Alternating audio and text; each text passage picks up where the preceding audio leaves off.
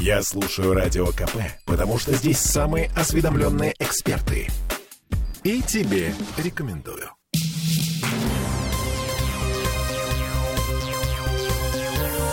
Темы дня. А это мы вернулись в петербургскую студию радио «Комсомольская правда». Я Дмитрий Делинский. И я Олеся Крупанина. А, вы только что слышали кусочек интервью с Эллой Панфиловой. Вы услышите его позже в повторе, в том числе в нашем эфире. Потом а, его можно будет найти на сайте radiokp.ru в подкастах. А прямо сейчас давайте все-таки вернемся к тому, какие перемены принес нам сентябрь Вообще Петербург э, заметным образом изменился, начиная с 1 сентября. Это, и это не только погода, обратите внимание. А, значит, э, ну да, в предыдущий четверть часа мы много говорили о том, что парковка стала платной в центре города, а у нас эм, еще вступило в силу постановление правительства России, по которому, во-первых, плата за коммунальные ресурсы, израсходованные на общедомовые нужды, будет рассчитываться по новым правилам. Но это на самом деле мелочь, потому что для того, чтобы э, эти правила, вот как бы, чтобы мы почувствовали эти перемены, нам нужно провести собрание э, жильцов, значит, э, написать какую-то бумагу для того, чтобы эта бумага ушла в управляющую компанию, потом в ГИЖКХ. И вот Если это... мы этого всего сделать не будем, просто все останется как было. Вот. Вот. Это важно. А я подозреваю, что 99,99% наших слушателей вообще никогда не слышали ни о чем подобном и, соответственно, никаких собраний не проводили, и э, для них все осталось как прежде. Но по поводу собраний. Есть еще одна серьезная перемена. Теперь нужно собрать 50% голосов для того, чтобы сменить управляющую компанию. А раньше? А я не помню. Давай, давай разговаривать на самом деле со специалистом. У нас на связи, да, э, Вячеслав Франков, Приветствую, Дима. Владислав Воронков. Владислав Воронков. Господи, ты, ты меня сбила, да, и, и, и Дима замолчал. Так. Растерянно замолчал. Владислав Васильевич, добрый да. вечер. Э, доб, добрый вечер, добрый вечер, друзья. Да, всех поздравляю с 1 сентября, День знаний, и вы правы. Сегодня Смотрите, не только... Во многом э, знаний многие печали. Вот, вот в чем все дело, да. Да, но прежде всего знания. Все э, жители всей страны должны знать. День сегодня наверное, один из самых богатых на изменение федеральное законодательство. То, что касается сферы жилищно-коммунального хозяйства, вы опять же правы, изменения касаемые начисления оплаты на коммунальные ресурсы. Но это расчет, э, просто уточнение в федеральном законодательстве. Ну и самое главное, наверное, позиция, которая беспокоит и до сих пор еще животрепещуще касается, наверное, каждого собственника помещения, это выбор управляющей организации.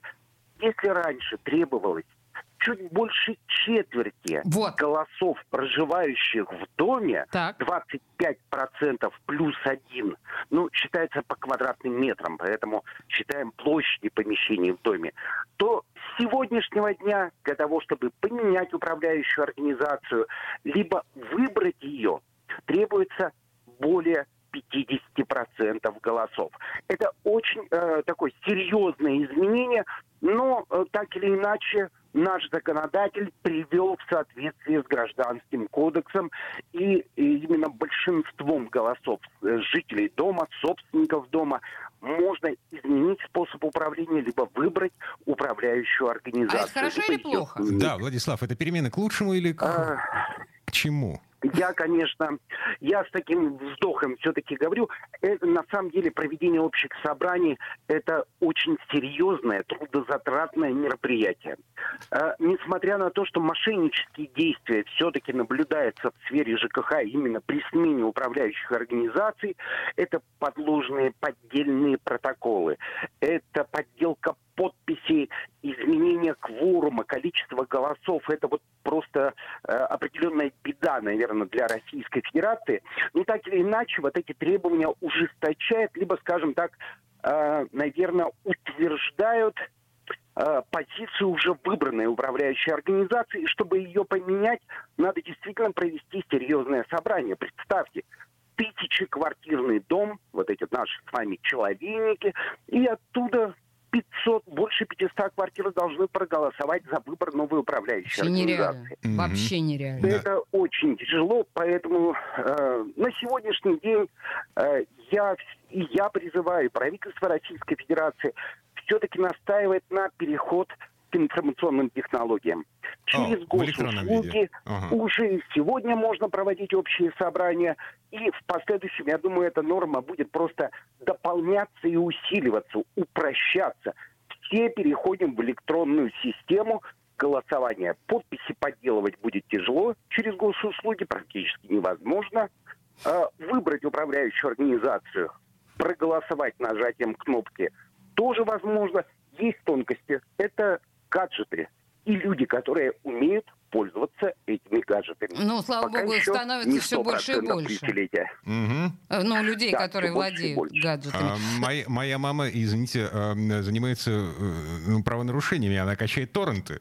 Ей э, 74 года. Я думала, твоя мама майнит уже наконец. Подождите, а, на самом деле, вот вы сказали о нарушениях закона относительно м, подделанных подписей, Поддел. относительно. Да, это же все происходит, и э, наши слушатели наверняка сталкивались с ситуацией, когда вдруг оказалось, что э, сбор собственников уже прошел, за все проголосовали, все решили. А э, тот или иной гражданин даже не подозревал о существовании вот этих собраний. И это происходит в каждом втором доме. А, 50% или 25% подписей нарисовать, это же... Разницы-то нет. Разницы, конечно, нет. Поэтому и на сегодняшний день есть инициатива, э, законодательная власть, Государственная Дума рассматривает вопрос об, э, скажем так, систематизации как раз проведения общих собраний. Но так или иначе, на сегодняшний день и Уголовный кодекс, и Административный кодекс Российской Федерации предусматривают ответственность за подделку протоколов общих собраний. Так он и раньше За То, предусматривал. что за вас... Да-да-да, он и на сегодняшний день это действует. Но очень тяжело собирать, эм, э, скажем, доказательную базу, очень тяжело проводить расследование. Здесь должны работать и не только органы государственного жилищного надзора, а во многих регионах э, жилищные инспекции привлекают правоохранительные органы, которые отрабатывают по полной эти мошеннические схемы. Ну, либо суд Российской Федерации, который у нас э, Самый долгом, суд. продолжительном порядке, да, самый справедливый, э, на протяжении долгого времени пытается рассмотреть дело со всех э, со всеми обстоятельствами и вынести вердикт, был поддельный протокол или нет. Но так или иначе, в крупных городах с хорошим жилым фондом, привлекательность жилого фонда очень велика для бизнеса, для управляющих организаций. Они не хотят расставаться с домами, а некоторые, наоборот, хотят побольше себе набрать клиентскую базу Еще. в виде нас с вами, живущих в этих домах. Мгм. Поэтому так Конечно. или иначе это бизнес. За бизнес борется различными способами. Если эти способы незаконны, за это надо карать более жестко.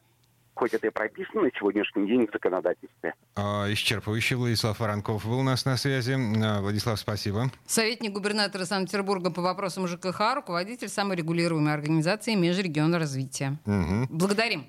Так, и что, вишенка на торте. А, а, Моя управляющая компания, а, ну, в общем, это, это какой-то бред, силой кобылы. Твоя управляющая компания в Ленобласти находится. Ну хорошо, продолжай. А, значит, абсолютно новый жилой комплекс. Э, а, а, Мы тут обнаружили, что на крыше одного из корпусов стоят антенны сотовой связи, базовые станции, замаскированные под воздуховоды.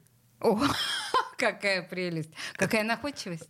Да, и кто за них платит за обслуживание вот этих самых, э, за электричество элементарное, которое жрут базовые станции со страшной силой, кто за них платит, мы до сих пор не понимаем. У нас м, э, офигительная переписка с жилищной инспекцией и с правоохранительными органами. Э, Никто не пытается найти там состав преступления, хотя э, базовая станция на крыше жилого дома, ну, как бы это... Ну, это жесть, так Мягко нельзя. говоря, нонсенс. Слушай, Дима, позвони мне в программу «Накипело» в 20 часов 3 минуты. Это В вот ровно... 21.03. 21.03, да, прости. Это ровно моя история, просто мой жанр. А, Хорошо, поговорим. Темы дня.